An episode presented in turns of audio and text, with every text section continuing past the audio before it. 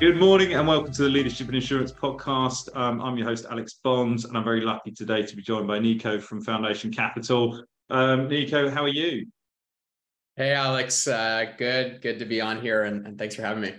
Yeah, not at all. No, thanks for putting up with us because we've bothered you about three times in the last month, actually. um, uh, after we met at the um, ITC LATAM conference. So, um, look, as is traditional with the podcast, uh, as, as, as part of our warm welcome, we always want to throw it over to yourselves to sort of just give us an overview of your, of your journey to the world of insurtech, and then of course um, Foundation Capital and what it is exactly you guys are interested in. Yeah, absolutely. Well, well, thanks again for for having me. And yeah, it feels a little bit uh, Groundhog Day here with uh, this recording a couple times, but uh, no, it's it's great to be on and and excited. Uh, kind of very uh, top of mind for us a lot of these themes i think with insurtech right now and so happy to happy to share um, my my quick background you know i'm from uh, from south america actually originally from a country called uruguay. Uh, stereotypically sort of uh, football obsessed and, and all that fun stuff so i'm sure we can have some stuff to talk about there. Um, you know i grew up most of my life up here in the in the new york area where i'm, where I'm based today. Uh, spent four years out in, in palo alto where i actually started my career here at foundation uh, back in summer of 2017 while i was at stanford. They were kind enough to take me on for the summer. Uh, and and really, uh, I, I, normally don't go into kind of uh, too much detail, but uh, uh, I'll, I'll, sort of tell on myself now that you know Foundation took me on as a total charity case back then. I, I, really you know didn't know anything about anything, but I kind of just thought venture would be cool and kind of wanted to throw myself into the Silicon Valley kind of culture, uh, having you know spending some time out there coming from New York, and so uh, that really was the the start of my uh, really kind of obsession with with fintech and insurtech, uh, because you know as fate would have it, they kind of happened to put me on uh, with the partner that had capacity to sort of babysit somebody that summer uh, was Rodolfo Gonzalez, who's now led a lot of our insurtech investing actually the last you know six years since then, and so I'm kind of eternally grateful to them um, you know, I ended up kind of coming back to New York after that summer. Uh, I spent some time in, investment banking. I was on the uh, uh, uh Bank of America Merrill Lynch's Latin American uh, M&A team. Uh, I spent some time in, in, corporate venture capital, kind of with a little bit of a more strategic hat. I also spent a summer at, at Citi Ventures here in New York with Luis Valdich, who's still running that team. And and ultimately got the opportunity to kind of continue my passion in fintech. Um, by spending a couple years at uh, one of the big growth equity firms, General Atlantic, uh, specifically kind of on their financial services and fintech team. And that was uh, 2020 to 2022. And so it was uh, in in uh, a lot of ways sort of the the time to be doing kind of series you know B C D uh, fintech investing uh, uh, certainly felt like drinking from a fire hose and and was uh, quite overwhelming at times. Obviously the the kind of FOMO I think that we all lived but really excited to to spend a lot of time in insurtech over there as well. I participated in the team that did our coalition investment in the cyber insurance space while I was there and so happy to talk about that as well um, and then ultimately, about a year and a half ago, I got a call from the, the old guys at Foundation uh, to see if I wouldn't consider uh, coming back to Foundation and specifically to, to help uh, kind of uh, start our New York office over here. And so uh, we've had a, a, general partner named Angus Davis, who is sort of East Coast based and spends roughly half his time here in New York. Uh, I was very fortunate to be the, the first kind of full time partner here in, in the New York team uh, you know, fast forward, fast forward to today, uh, I guess 14 months later, we're up to three folks uh, full time now, plus that sort of uh, GP. And so, kind of pushing for uh, about to move into our office down in, in the Soho neighborhood here in New York. And so, sort of excited that kind of things have been moving in the right direction there, and, and and very excited to have done the boomerang and come back to Foundation kind of six years later. So, feel feel very fortunate that kind of a lot of a lot of dominoes fell my way. Um, and then, you know, Foundation itself, uh, we're a nearly 30 year old venture firm. So founded back in the 90s, uh, 1995, I believe, um, always focused on, on kind of early stage investing. And so what we like to tell our LPs and, and, and sort of other folks in the ecosystem is that, you know, there, there are certainly uh, uh, relatively few brands that are kind of that 25 plus year kind of history.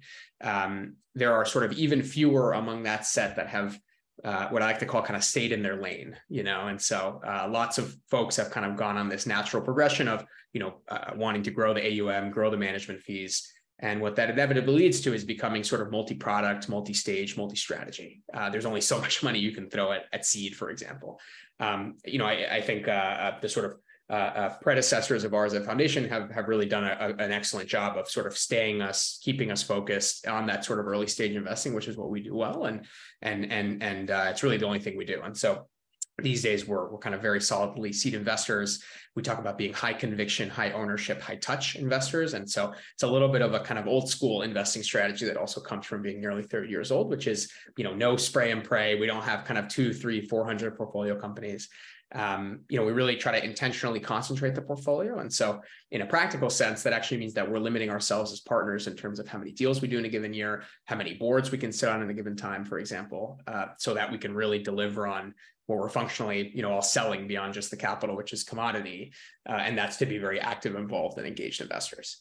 Um, hmm. and so, you know, in practical terms, uh, we're typically leading investments, kind of looking for 15% plus ownership uh, for a kind of sub $5 million investment. And so really anywhere from the kind of pre-seed to a sort of series A-ish, you know, in this environment is, is fair game. Um, you know, uh, we're, we're sort of roughly split kind of 50-50 today in terms of our team. Uh, we're about 16 investors.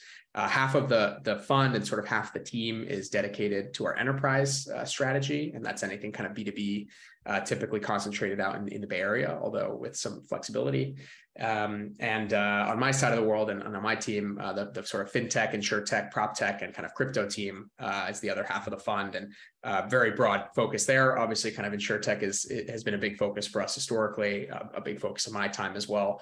Um, you know, and, and one of the kind of cool things about foundation is that we're all investing out of the same fund and and and uh, you know it's actually uh, uh, what's the word? Uh, feature not a bug right? Where we're able to invest uh, you know kind of drawing on the resources and on the expertise from for example our enterprise team for and i'm sure we'll get into some of the portfolio companies but uh, you know things like uh, enterprise sort of software for large carriers uh, you know for fraud detection and kind of claims resolution. That's a great opportunity for us to bring a kind of one plus one equals three approach and, and sort of leverage different parts of the firm. So uh, we are intentionally not a sort of pure fintech fund or a pure insurtech fund. And we get that question a lot from founders. Shouldn't i take money from a you know pure insurtech fund or whatever it is? And you know for us it's actually uh, the, the whole point is that we're not just that. And we can sort of bring the, the expertise from you know not just kind of 30 years but kind of a very broad uh, uh, kind of subset of the world. So you know in terms of the kind of nitty gritty today typically investing two to six million dollars as a first check anywhere kind of one to ten is is, is sort of fair game for us. Um, and a really significant reserve strategy. So we're on our fund 10 right now uh, that is a $500 million fund just dedicated to seed, and we'll probably only make you know 55 to 60 investments out of that one. And so uh, it's it's a, quite a concentrated uh, portfolio and, and, a significant reserve strategy. We also have a, a kind of dedicated follow-on fund exclusively for portfolio companies called our Leadership Fund, uh, and and we're able to sort of double and triple down there, you know, after the reserves are exhausted. So we're kind of with companies uh, to and through IPO is what we like to say. Nice, thank you so much for that, and um, I think it's fascinating to talk about a fund that's been a bit, you know, been, firms been going that that many times. And I, I, was reading the statistics the other day, and I wish I had in front of me. It was just like the number of firms that actually make it past their first fund and into their second, and then the amount of. I was like, it was like it's like watching the history of a really good good band, and they have the great first album. It's like the second album. It's like there aren't many Oasis uh, or Blurs in the world, or, uh, or Foo Fighters. Pick pick your long-standing bands, and there, there's a reason right. Um, and it's not the worst analogy either, because I think sort of getting creative with your strategies and and, and relationships and you know it is much more challenging, but particularly staying in your lane. Um, yeah, and I think that broad lens is important now as well, because I think when we started talking about tech internally in our business, we started talking about it in a very narrow lens, which was you know digital insurance or neo insurers or whatever you want to call them, digital first uh, insurance players that offer insurance products and B2B SaaS businesses that serve the industry. Now I'm not sure that's enough because now our clients might be cybersecurity businesses that want to sell into the insurance industry. They might be climate businesses that are of value to to the insurance industry, and it's like, well, they're not by definition in insurtechs, but but it's important that we're aware of them. And you know, companies like Sonar do a great job of kind of collating all that information. But but having that broad lens means you're more helpful in in my world. But I imagine from your perspective as well, being a truly strategic investor, your investments want to know that you have that lens to view them through and not just this you know one one box fits all uh, in the insurance space um, I'm aware that wasn't a, that wasn't a question; it was just a statement. yeah, although it's a good point, you know, on on cybersecurity, that's another sort of a, a kind of uh, uh, great example of, of that collaboration. You know, on, on our uh, uh, sort of enterprise team, we've got you know really ten 15 plus year uh, uh, sort of deep cybersecurity uh, experts on the investment team. And so, you know, folks like Sid Trivedi, who's speaking at, you know, RSA, uh, you know, even just a few weeks ago. And, uh, you know, he brings the kind of wealth of experience on cybersecurity. You know, we're able to bring this sort of insurance perspective. And, you know, hopefully it's that kind of one plus one equals three uh, situation. But it's uh yeah i mean there, there, there's lots of sort of areas like that i think uh, in and around you know for example i'm sure we'll talk about we've done quite a bit of uh, investing in crypto insurance as, as a sort of category you know traditional uh, mgas that are kind of you know have the sort of on-chain on-chain underwriting chops to be able to uh, analyze the risk, but that also kind of have the insurance expertise to be able to talk to reinsurers and capacity providers. And that's a great opportunity for us to collaborate with our kind of dedicated crypto team as well, that are you know true true DJ right? And, and sort of they're really deep in in, in, in you know the, these new projects and, and kind of the cutting edge of the blockchain and um, you know we're kind of bringing a lot of that insurance perspective as well. So it's a great point. Mm. uh, I want to talk about a piece that you wrote recently, and um, you know we pushed this back because these are coming out, and we're going to share these articles with um, with, with anyone that wants to see them. We'll attach them to the podcast, and we'll send them out to to people that are listeners because they were really, really interesting, well thought out, and put together pieces. And and look, this is always going to resonate with both of us because it's the title was, or certainly one of them, why the insurance industry desperately needs startups. Um, and, and one, I, I think I wanted to start with, you know, I was going to say what, why, why overarchingly, why why do they need them? Like, what conclu- conclusions did you draw about the industry? Um, but the other thing is, you know, I think leaping ahead, it won't surprise anyone to say that my summation was that the industry has been painfully slow to embrace technology and kind of unpick why that is. So, yeah, just wanted to dive into. What what your big takeaways from from from that piece of work you did? Yeah, it's um, you know, and, and happy to kind of you know have have people read that as well as part of this. You know, the the the sort of uh, the piece was titled "The Emperor Has No Tech," which was a, a great turn of phrase from uh, my my general partner Charles Moldow, who kind of co-wrote the piece with me. Uh, you know, this idea of kind of the emperor has no clothes, right? Where you know everybody kind of sees the emperor naked, but nobody wants to say anything because everybody assumes that kind of the other people see the clothes, and you don't want to be the odd man out, kind of not seeing the clothes, and so it's, it's the same idea, right? Sort of, you know, lots of carriers, uh, you know, many, of whom are, are, LPs. So obviously we, we sort of love working with them and, and, and you know, really respect the, the carriers in the ecosystem. Um, but in contrast to something like traditional financial services, uh, they, they have sort of significantly underinvested in their R&D really going back sort of a decade plus. And so, you know, the, the sort of fun fact kind of quote that I think we had in the in the piece was, you know, somebody like State Farm, which is the largest carrier by premium here in the United States, uh, has something like 60,000 employees uh, across their organization, uh, full-time employees, not agents and things like that. Um, you know, the, the sort of largest bank in the United States, JP Morgan Chase, uh, has, I'm sure, kind of in excess, you know, of, of, of kind of 100 or 200,000 employees they have 55,000 technologists just in their sort of technology org. And so that's data scientists and engineers, ML, and things like that. That was also, you know, I think they were recognized recently in uh, Evident's uh, kind of AI index of financial institutions. They were sort of 50% ahead uh, of the kind of next closest competitor, which I believe was RBC. And so, um, you know, when, when JP Morgan Chase has the same amount of people in their technology org as State Farm has in the entire org up and down, you know, it's no surprise that there's going to be a pretty big gap in terms of their techno- technological capabilities. And you know, b- between us, it's not like JP Morgan is is sort of really cutting edge stuff either, right? So imagine kind of where some of these carriers are. You know, the the other kind of fun fact was is sort of a European Union, what they call their sort of world 2,500 R&D companies, where they come out with that. I think every year they analyze sort of, uh, uh, you know, the, the largest kind of spenders by R&D in the private sector in the world. And of those top 2,500, uh, you know, insurance, 2020 uh, was the last year that we had the data for this. Uh, only nine out of 2,500 uh, uh, of the top R&D spenders were insurance carriers, and that's you know six were in non-life and three were in life uh, you know, financial services accounts for something like 40 to 50. So it's also not, you know, a ton. And, and obviously the vast majority of the rest is things like, you know, uh, uh, technology companies. And so, you know it's a kind of structural uh, underinvestment i think over over years right and you know you sort of we, we didn't kind of put too much of the data in the article but you know if you go to the sort of sources that are linked there it's interesting that you know it's obviously quite cyclical you know versus a, a technology company that's kind of constantly investing in r&d over time uh, you know in, in periods like 2008 and, and, and kind of the sort of three to four or five years in the aftermath the r&d spending as a percentage of revenue dipped kind of dramatically. And so i think they're still kind of playing catch up and they're perpetually sort of a, a few years behind the, the eight ball if that makes sense.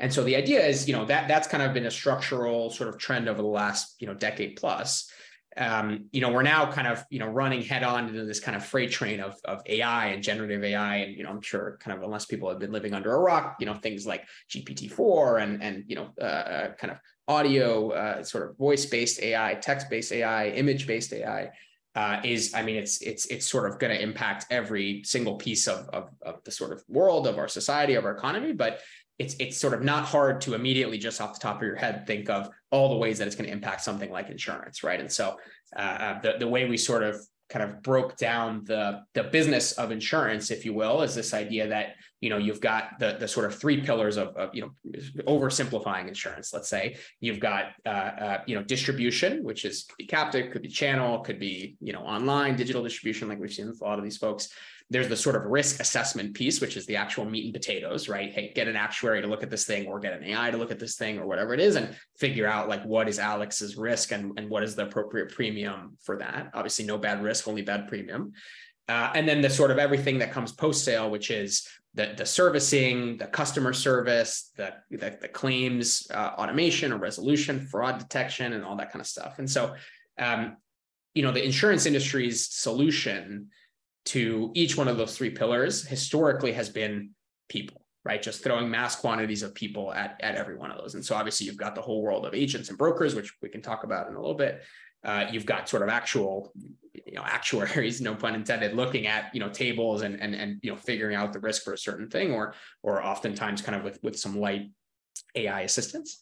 Uh, and then you've obviously got, you know, the massive call centers of folks and the sort of claims agents and, and, and people kind of, again, de- devoting headcount to these problems. And there's sort of some things you can do. And, and we've seen that obviously the sort of offshoring, you know, hey, you've got a call center in the Philippines instead of in Arizona. And so that will dramatically kind of reduce your costs. But it's only to a point. Uh, I think the sort of next big step function is going to be in AI. And again, it's not hard to see sort of how AI is going to impact each one of those you know we think a lot about in in the financial services practice more broadly about you know hey is is ai is this fundamentally a sort of revenue driver for financial services including insurance or is it a cost reducer and you know the, the sort of cop out answer is both uh, but but the question is sort of to what extent then there's the sort of whole other kind of layer of complexity which is how are you know uh, uh, let's say the bad guys in some way going to leverage a lot of this ai and so it's not hard to you know think about things like fraud uh, you know, uh, uh, hey, uh, you know, a Midjourney, right? Give me a picture of a totaled, you know, Nissan Altima 2022 in gray and make the license plate be my license plate. Boom, done, right? And like send that to Geico, and and and who knows if that works today or not? But certainly, kind of that stuff will get more uh, uh, more sophisticated and and you know i mean forget even the point where you know we can already probably just using the audio from this podcast train sort of an ai on both of our voices independently and you know functionally recreate this podcast with the ai or just have the ai call your bank account pretend to be alex bond and, and you know call your insurance company and say hey actually that that claims check uh, i need you to send it to a different address please because i just moved and you know, i'm alex bond right and so there's, there's a whole host we already have that software in house here. So uh, if if Uh-oh. I make, I, I knew this offer was too good to come on the podcast here. You guys were trying to trying to clone me. I'm trying to I'm trying to steal from you. No, but the scary thing is, so for for about a year and a half, we, we actually don't use it anymore. But we had this. Uh, it was a transcript piece of software, and if we wanted to change something, as long as we had over ten minutes of, of a person speaking, you could change the transcript so you could type it out and then as you play the recording it would it would create, recreate that that word that you've written down and you're thinking that's been around for a while like it wasn't new when we got it so we're like and that's right. that's it not correcting on its own that's it not not thinking on its own that was me manually going in and doing it but absolutely yeah i mean i think the, the that, that element is uh is the worrying thing but one thing I wanted to kind of um sorry interrupt and ask you. I think I think one thing mm-hmm. that you and I sort of bonded on a conversation around, and and and I can't remember who. I think it was Bryan that uh, Bryan Falchuk that brought this up. One of the challenges and that we we forgot about when investing in insurance is the best case scenario in insurance is premium less costs with it, and that's assuming there's no claims, right? And that's the best you can ever happen. So culturally, is that the sort of thing that plays against people investing in R and D? Because one of the things that I'm struck by with the insurance industry is that all these new entrants come in, and whilst there are growing markets of insurance, and of course, more people globally are buying insurance. Most of the time, we're competing over quite established insurance markets with fairly established penetration rates. So all that happens is we shift money from company A to company B without growing the insurance pie unless we invest in R&D. And R&D is still seen as like a cost function. When we see these innovation teams, we see them as a cost and no one wants to put that much money in it or, or that much power or responsibility in it. Um, whereas with the true R&D, you can get investment opportunities. You can grow that pie using that kind of pie analogy. Um, do you think culturally there's there's there's just that reticence within the industry, and, and do you see that anecdotally changing at all? Yeah, it's it's a great point. You know, I I think that that reticence is is absolutely correct. Uh, you know, there, there's sort of a lot of factors at play here. One is is sort of that idea of you know, hey, uh, uh, you know, anything that I spend into R and D is in is in some way sort of taking you know, uh, sort of food off off the table, kind of slices yeah, out of the pie. T- today, obviously, hopefully for for uh, increasing the pie in the future, and so you know, the the sort of mindset of some carriers is is kind of hard to wrap their heads around that. You know, that that's really why I think the kind of main conjecture of of the post around insurtech was, you know, hey, carriers, right? Let, let's sort of stop kind of treating uh, uh, insurtech startups as you know a place to sort of put some of your excess paper, right? And hey, we'll just back the next MGA doing whatever, and let's start thinking about this more as you know these are the sort of outsourced R and D shops that you wish you had, right, at the carrier level. And so uh, it's a lot of benefits, right? It's off balance sheet, uh, uh, you know, uh, all that kind of stuff. You know, there, there has to be a process for uh, carriers, I think, to, to partner with these startups from a sort of significantly earlier stage. You know, I think about our company, Evolution IQ, for example, which very much at that intersection of, you know, enterprise software for large carriers, uh, for those that don't know, Evolution IQ is a sort of very advanced kind of AI machine learning platform for large carriers, specifically in the short and long term disability and workers' comp uh, spaces. And what they're focused on is using this AI to identify those claims that have the most likelihood of sort of ballooning into, for example, a lawsuit or into this kind of very long tail of years of, of losses. And so they're able to sort of proactively identify hey, this is the sort of next best uh, uh, sort of action to take in this specific case for the kind of case, uh, the return to work process for for those carriers. And you know, one one of the things that is really interesting about Evolution IQ, we as investors, right? You know, companies are always pitching us this kind of mythical land and expand, and, and that's great. We love land and expand, but oftentimes it's it's really just an excuse for you know the, the kind of initial contract values not being uh, uh, worth the squeeze on a sales cycle, for example. And no, no, it's going to be land and expand. But you know, Evolution IQ has has really done it to a to an extent that I've I've never seen before. You know, so I won't kind of give two specific numbers, but you know, well in excess of kind of 10x sort of within the first 18 to 24 months inside of a carrier where they're sort of able to launch additional businesses and additional products. Uh, and then even backwards looking for some of those carriers, you know, this is a, a sort of proven 10x ROI, not a kind of estimated, but a proven 10x ROI, even on what those carriers are spending.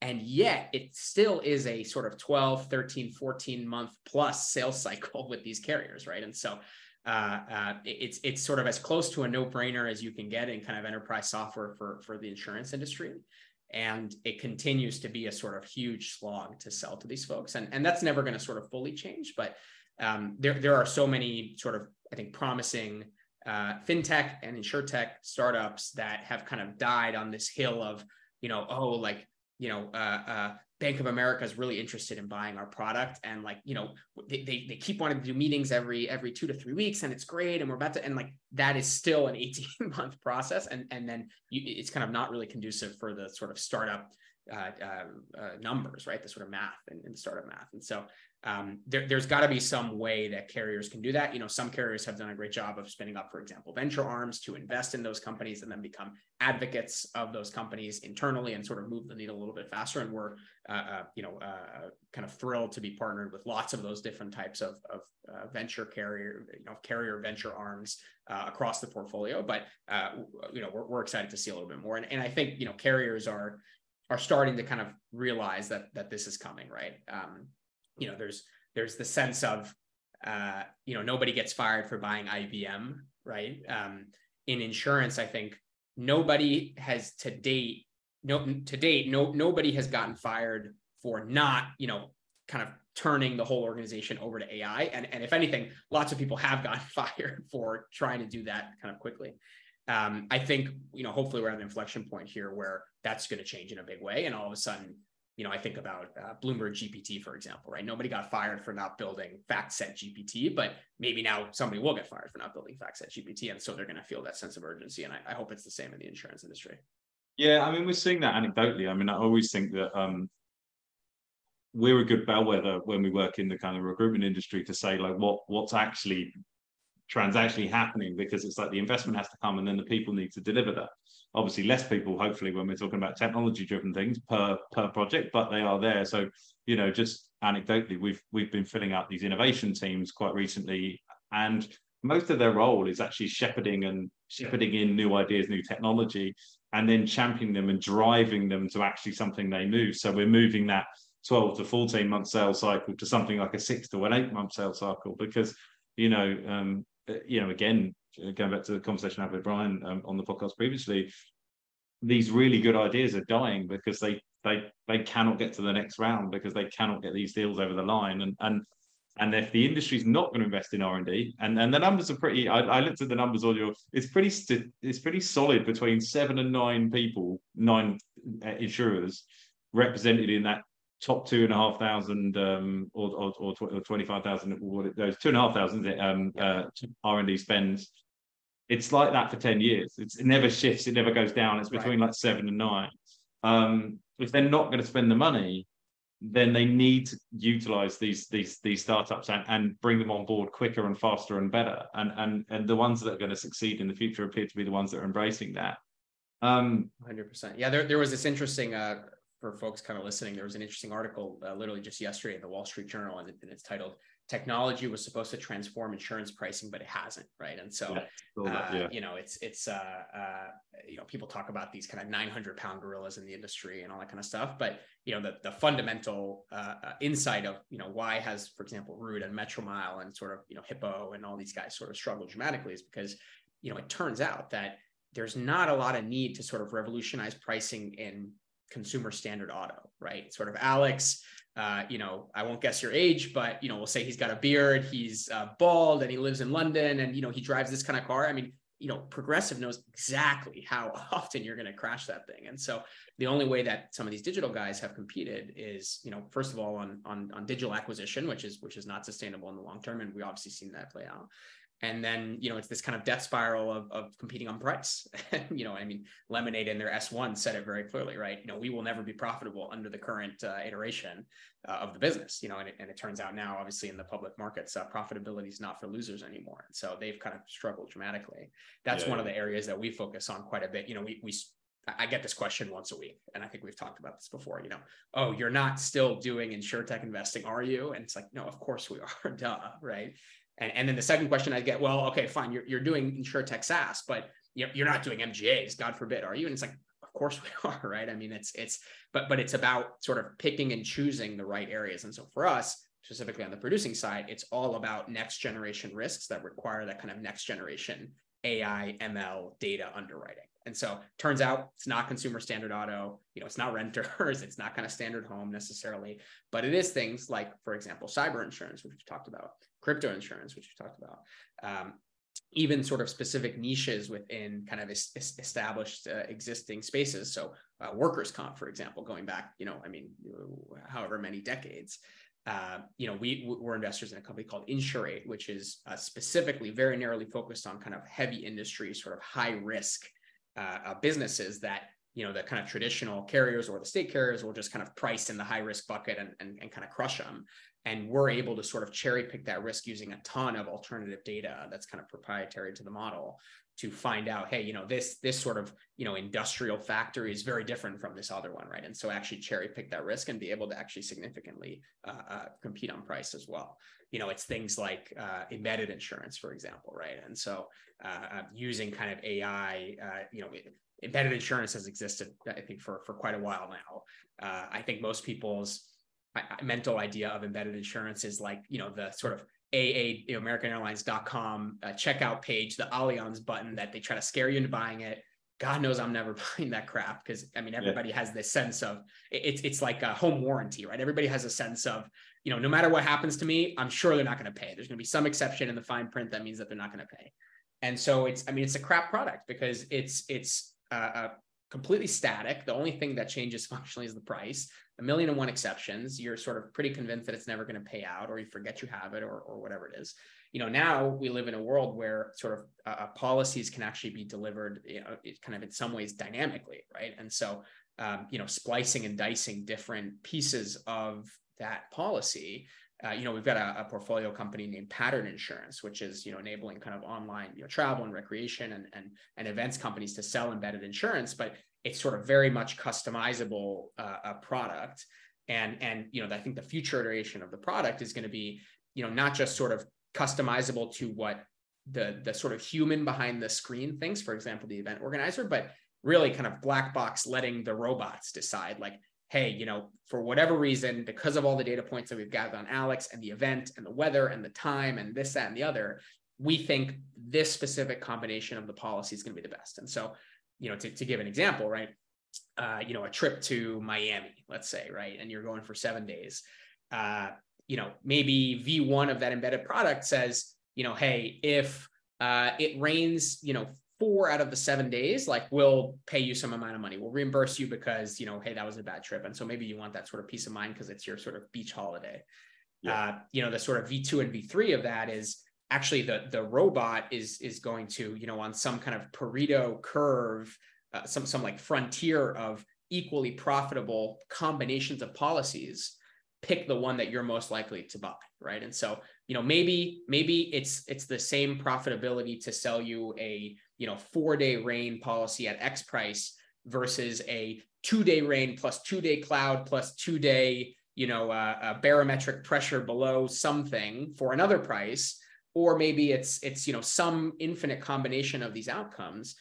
But you know that last one that i that i gave you like you're never going to buy that because you don't even know what i'm talking about right oh, two, how, how do i conceptually think about two days of barometric pressure versus two days of clouds versus two days of rain and so they're going to be able to identify in a sort of very black box human hands off way what is the thing that's going to make Alex most likely to click? And so maybe it's, you know, hey, two days of rain and, you know, two days of, of clouds, let's say. And so that's, you know, something that, for example, uh, a pattern is working on, um, you know, uh, a company called Seel, which is doing a, a sort of uh, returns, kind of dynamic returns assurance policies. And so able to very specifically identify sort of at the SKU level and at the sort of individual consumer level what their uh, likelihood of, for example, returning something is, or, or actually getting into some parametric insurance as well. Like, you know, hey, if Alex, uh, if, if this package arrives after next Wednesday, we'll just pay you $10 as a credit, right? That's kind of a, you know, if then type of thing. And so um, that, that's a lot of the focus there.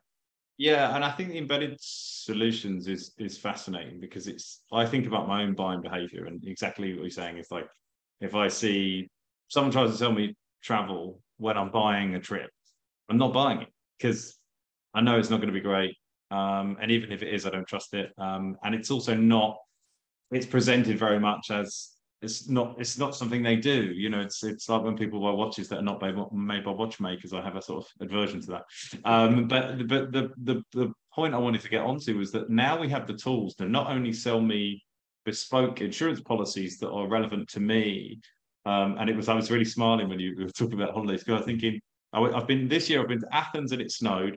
I've been to, i went to tel aviv on holiday and it rained and i've just come back from qatar and it rains about eight days a year in qatar it was raining then uh, as well. So I, I need this insurance in my life. Um, but the uh, it also allows them to kind of personalize as a brand, but also to me in a language I understand. So you can sell me that with some marketing at the point of purchase that is relevant to me. You can put it in a, you know, I love marketing and I, I, I did my degree basically a marketing degree, and it's like the personalization of that also comes with selling it in a personalized way because we have got the tools to say, right, this is the personalized product, this is why, these are the marketing touch points, and that can all be done at the touch of a button. So my experience and yours will be completely different, and it sells to me in a way that says, Alex, do you want to, I don't know, do you want to sit on the terrace and drink those sunshine beers? Well, if that ever gets spoiled for you, here's the cover. You know, I don't know. Like, it, like I think that's the next step for me because people still don't want to buy insurance.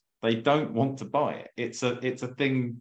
It's a, it's a thing that you feel either you have to because you're mandated by law, or you feel you have to to protect your an asset or something. But really, it's not this kind of enjoyable experience, and I, and I don't think it needs to be that way. And I think the the thing that you know we love to beat up on some of the big insurtechs, but some of what they've done well is kind of make it a bit more fun. Um, right. You know, we've got Dead Happy in the UK, the life insurance business. They seem to have done well by making it kind of seemingly quite fun and some funny adverts. They did push it horrifically too far, but we won't talk about that. We've talked about that before. um, but I think trying to make it personalized is, is super interesting. Um, you touched on valuations, and I wanted to go back to that point because you and I had a really good conversation about valuations before.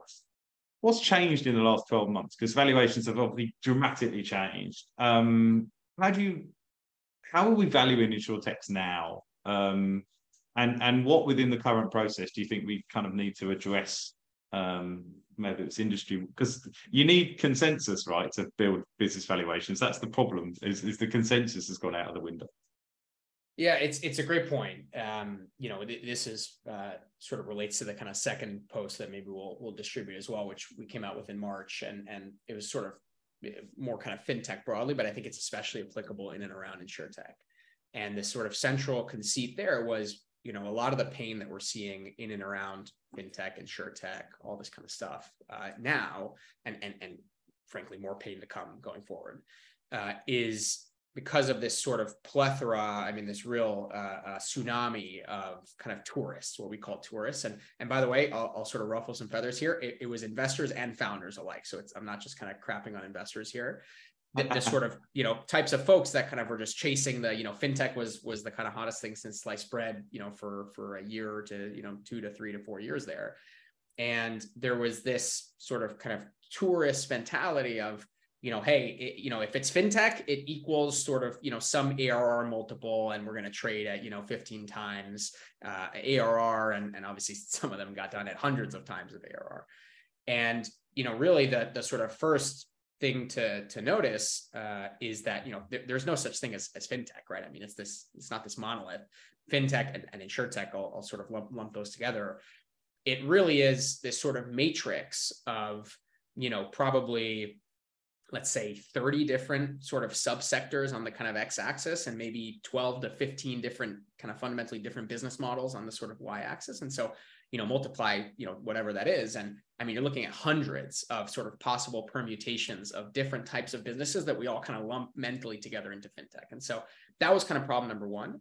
I think insurtech especially suffered from this where you've got not only fintech tourists but like fintech and insurtech tourists where you know a lot of the sort of big kind of consumer insurtechs i think a lot of their investors came in and, and just mentally said you know this is uh, uh, consumer fintech. And so growth is good and it's all about the CAC and the growth number, and that's it. And you know, it turns out that uh, actually insurance is quite a complex business. Um, you know, I, I always use the analogy. I think, especially for tourists, that you know, I think a lot of people have a uh, innate aversion to something like lending, for example. And, and lending is very scary, I think, as humans, because you're taking my pile of money here and I'm and I'm giving it to you. I'm giving it away, and like I'm crossing my fingers and I hope and pray that one day it comes back. And, and so people, I think, innately understand that that is risky, that's scary. Um, I always think about insurance, let's say uh, a carrier, it's exactly the same thing, just in reverse, right? And so I'm getting in money today, and then I'm hoping and praying that it doesn't go out in the future, right? When there's a hurricane or a fire or whatever it is. I think mentally people don't kind of connect those two. And so, you know, whereas lots of people said, oh, lending bad, I don't want to do that. Lots of people said, you know, insurance good, right? And, and it's all about the growth and it's all about the, the top line rather than, you know, things like uh, a loss ratio and combined ratio.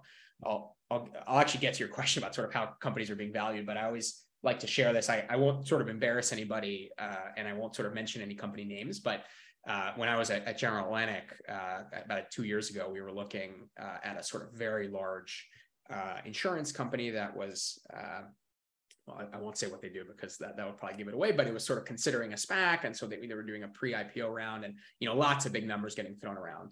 And you know, in one of our kind of diligence calls, we were uh, uh, speaking to the kind of uh, uh the sort of chief underwriting officer, and the CEO was on, and I had some throwaway question like, oh, you know, this number for last quarter, you know, in Florida homeowners, let's say, uh, d- does that include IBNR, right? Incurred but not reported. And the chief underwriter's jaw dropped. I mean, I can't even make this up. The guy's jaw dropped, and he said, "We have raised over 10 years of this company's life cycle, hundreds and hundreds of millions of dollars from, I mean, dozens of like brand name referenceable investors, and not a single one of them knows what IBNR is, much less has ever asked me about it." And I, I mean, then my jaw dropped, right? Because I, it's, it's not like I'm some insurance genius either. I mean, I, I, I, you know, I hopefully know enough to be dangerous, but I mean, I, I couldn't believe that, that that sort of folks were handing out sort of tens and hundreds of millions of dollars, not even sort of understand. It's it's it's like you don't know what uh, what net revenue retention is, and you're trying to invest in software companies, right? And so that's the kind of world that we're living in um, you know, today we're obviously living in a very, very different world. And, you know, work, we continue to be sort of very active in and around insurance, you know, MGA, software, uh, neo carriers and things like that. You know, the, the, the, the key though is just, you know, everybody going in eyes wide open that, you know, it, it sort sort of, it, it's almost like the, there's no bad premium. There's only, there's no bad risk. There's only bad premium. It's like, there's no bad entry multiples. There's only bad like exit multiples. Right. And what I mean by that is you have to know what that exit multiple is going to be, how a certain business is going to be valued by the public markets. And, and that means that sort of no matter how you get in at the beginning, like if you sort of go eyes wide open in with the end number, then nobody's going to be kind of surprised to the downside. And so, you know, insurance, MGA carriers at, at acquisition, right? Uh, MGAs and carriers, you know, these things, high growth are probably trading in the sort of low, uh, uh, you know, single digits kind of multiple of, of, of GWP. Whereas, you know, in the last few years, lots of folks were valuing them. You know, I mean, one, you, you hope a lot of these investors knew that it was GWP and not revenue, because that actually is not even guaranteed, I think, unfortunately. Uh, but two, you know, they're valuing them on sort of, you know, tens of times uh, a GWP and, you know, dozens and, you know, even hundreds of times revenue. And, and that's all going to kind of unwind. And so, you know, today I can sort of share what we're seeing broadly speaking in the in the sort of market in, in fintech, and I think insurtech is is broadly speaking the same, which is you know, at the kind of early stage, you know, pre-seed type of companies are anywhere from kind of eight to 10 to 12 type of valuations, kind of true inception stage companies.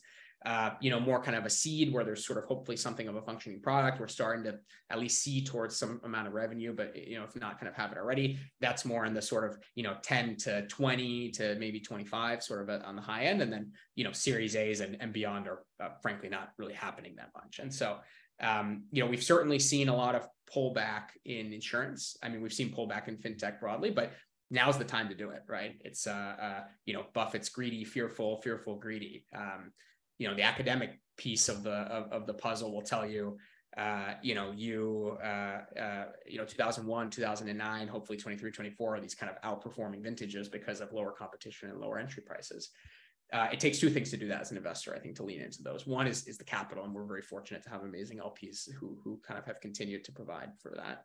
Uh, and two is is uh, you kind of got to have the the courage and the guts to lean in, and you know that that piece is uh, uh, kind of we're, we're always searching for, I think, uh, eternally as investors. But that's what we're exciting about going forward in this year, right? Is actually no, like now, now's not the time to lean out of insurance and insurtech. Now's the time to actually lean in. So that's what we're going to plan to do.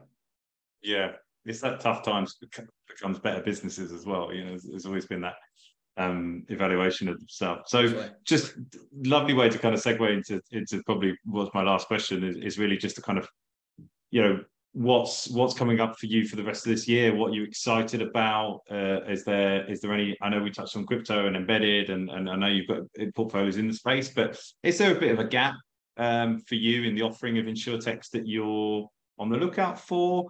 I've told you before, I'm obsessed with claims technology businesses, but yeah. I know Evolution IQ plays a lot in that space, and they're a business that, that we're aware of. But um, yeah, are there any kind of particular themes of and, and niches that you're looking for? Yeah, uh, you know, absolutely. And again, we're we're sort of you know very much leaning into this environment. You know, I'd say kind of broadly speaking, uh, you know, anything kind of in and around insurance.